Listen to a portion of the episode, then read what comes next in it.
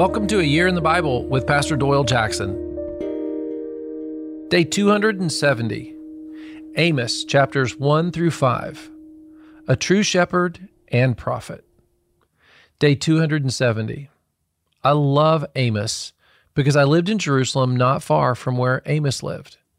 I used to walk to Bethlehem, and as the road to Bethlehem, I would see the road that turned east and away from Jerusalem and, well, it headed towards Tekoa. Amos 1 1, the words of Amos, one of the shepherds of Tekoa, the vision he saw concerning Israel two years before the earthquake, when Uzziah was the king of Judah and Jeroboam, son of Jehoash, was king of Israel. See, Amos speaks about the prophetic day of the Lord. His predictions are against Israel, Judah, Benjamin, and all nations.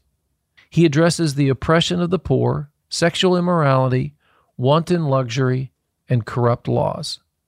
Sounds like our world, doesn't it? It's frightening. So, what's next about Amos is that he is not a professional prophet. He doesn't get paid by the king or the court of the king. He's not a servant of the priest or the religious establishment. He's a shepherd of sheep just south of Jerusalem. More than likely, he's raising sheep that are used in the temple. He could see the smoke and the offerings on clear days from his house at Tekoa. Here he presents an offering to the people to return to God. Listen to Amos's bold statements. Amos 1 6. This is what the Lord says For three sins of Gaza, even for four, I will not relent, because she took captive whole communities and sold them to Edom.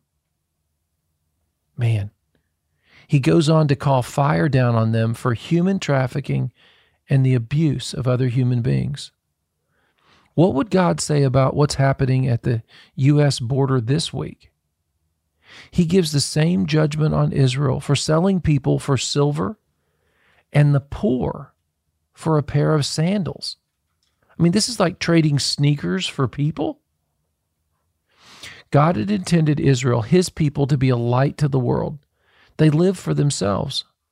Lord, break our hearts for those who are far from you. Teach us to believe that those who hate God need God. Give us a heart for your enemies, God.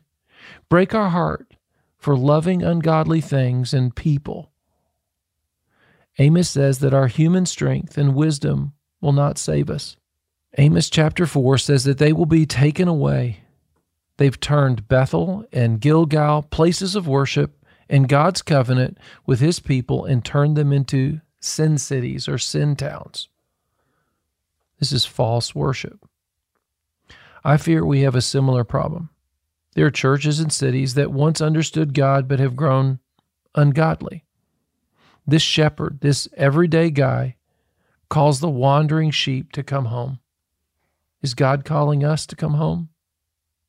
Amos 5:14 Seek good, not evil, that you may live. Boy, he's a good shepherd. Let's pray. Father, thank you for calling me to serve your kingdom and help me to be wise in your word as I read today. To seek you. In Jesus' name, amen. Hey, keep reading. I'm glad we're doing this together. And let me know if you have any questions. Send them to pastor at tcnd.org. That's pastor at tcnd.org.